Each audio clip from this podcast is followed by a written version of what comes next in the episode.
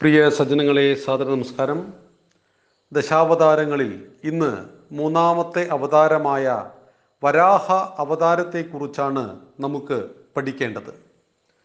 കശ്യപ പ്രജാപതിക്ക് ദിതി എന്ന ഭാര്യയിൽ ജനിച്ച മക്കളാണ് അസുരന്മാർ എന്ന് മനസ്സിലാക്കുക. എങ്ങനെയാണ് അതിഥിയിൽ പിറന്നവർ ദേവന്മാരും ദിതിയിൽ പിറന്നവർ തമോ ഗുണമുള്ള അസുരന്മാരുമായത്? ആ കഥ ശ്രവിക്കുക.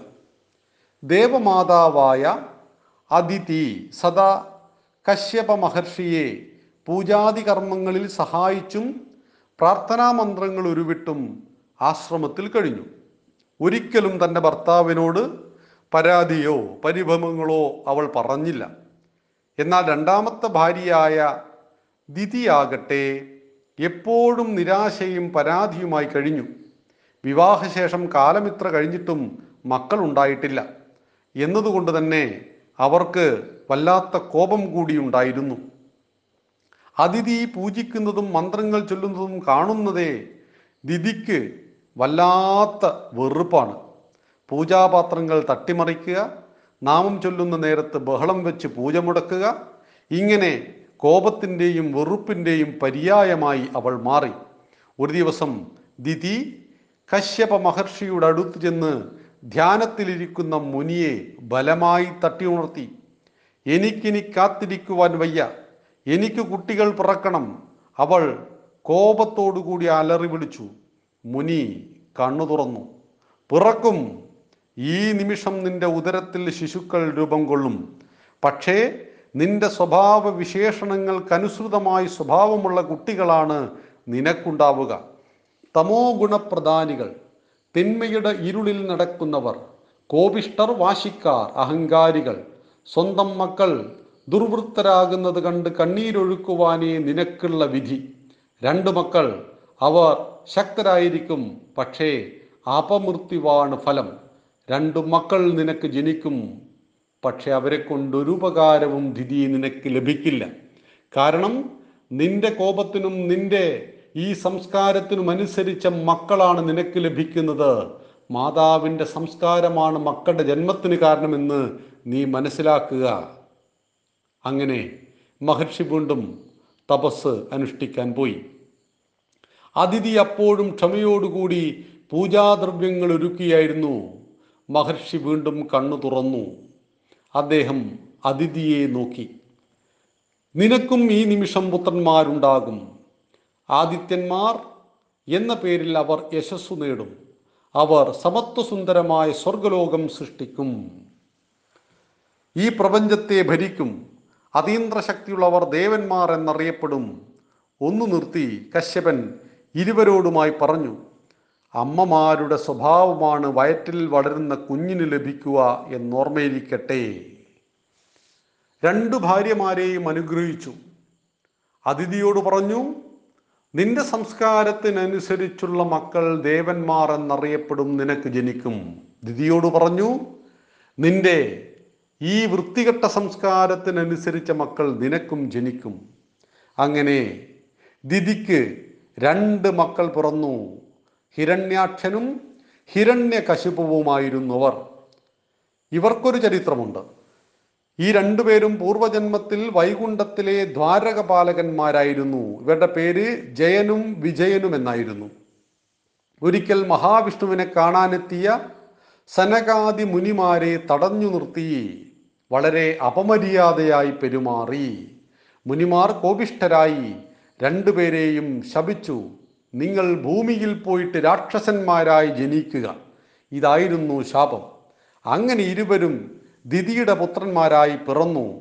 ഹിരണ്യാക്ഷനും ഹിരണ്യകശുപും ഇതിലൊരാളായ ഹിരണ്യാക്ഷനെ വധിക്കുവാൻ വേണ്ടിയിട്ടാണ് മഹാവിഷ്ണു പന്നിയായി വരാഹമായി അവതരിച്ചത്. ആ കഥ ഇങ്ങനെയാണ്. ദൈത്യകുമാരന്മാർ അതീവ ശക്തരായി വളർന്നു രണ്ടുപേരും ഹിരണ്യാക്ഷനും ഹിരണ്യകശുപുവും. ത്രിമൂർത്തികളൊഴികെ മറ്റെല്ലാവരെയും നേരിടാനുള്ള കരുത്ത് അവർക്കുണ്ടായിരുന്നു.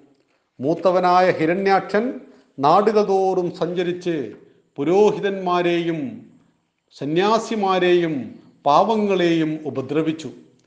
അവർ ഭയന്നോടുന്നതും ആറ്റിലും കുളത്തിലുമൊക്കെ വീണ് ശ്വാസം മുട്ടി മരിക്കുന്നതും അവൻ കണ്ടാസ്വദിച്ചു. ദേവലോകത്തും പാതാളലോകത്തും ഭൂമിയിലും ഹിരണ്യാക്ഷന്റെ പേര് കേട്ടാൽ തന്നെ എല്ലാവരും ഭയന്നു വിറച്ചു. ഇതേ സമയം സഹോദരനായ ഹിരണ്യകശുപാവട്ടെ ശത്രുക്കളെ തോൽപ്പിച്ച് തന്റേതായ ഒരു സാമ്രാജ്യം സൃഷ്ടിക്കുകയാണ് ചെയ്തത്. ഒരിക്കൽ ഹിരണ്യാക്ഷൻ വരുണനെ പോരിന് വിളിച്ചു. സപ്തസാഗരങ്ങൾക്കും അധിപനല്ലേ നീ? ധൈര്യമുണ്ടെങ്കിൽ എന്നോട് യുദ്ധം ചെയ്യൂ ഹിരണ്യാക്ഷൻ അലറി. വരുണൻ പറഞ്ഞു മഹാബലവാനായ താങ്കളോട് യുദ്ധം ചെയ്യുവാനുള്ള ത്രാണി എനിക്കില്ല. മഹാവിഷ്ണുവിന്റെ ചൈതന്യം നിഴലി നിഴലിക്കുന്ന വെറും പ്രതിബിംബങ്ങളാണ് ഞങ്ങൾ ഈ ദേവന്മാർ. അദ്ദേഹമാണ് പരമമായ ശക്തി. അങ്ങേക്ക് തുല്യൻ വിഷ്ണു മാത്രം. താങ്കൾ വിഷ്ണുവിനെ പോരിന് വിളിക്കുക. വരുണൻ പറഞ്ഞത് കേട്ട് ഹിരണ്യാട്ടൻ മഹാവിഷ്ണുവിനെ തേടി പുറപ്പെട്ടു. സാധാരണക്കാർക്ക് വൈകുണ്ഠം അപ്രാപ്യമായതിനാൽ ഹിരണ്യാക്ഷന്റെ കാത്തിരിപ്പ് തുടർന്നു.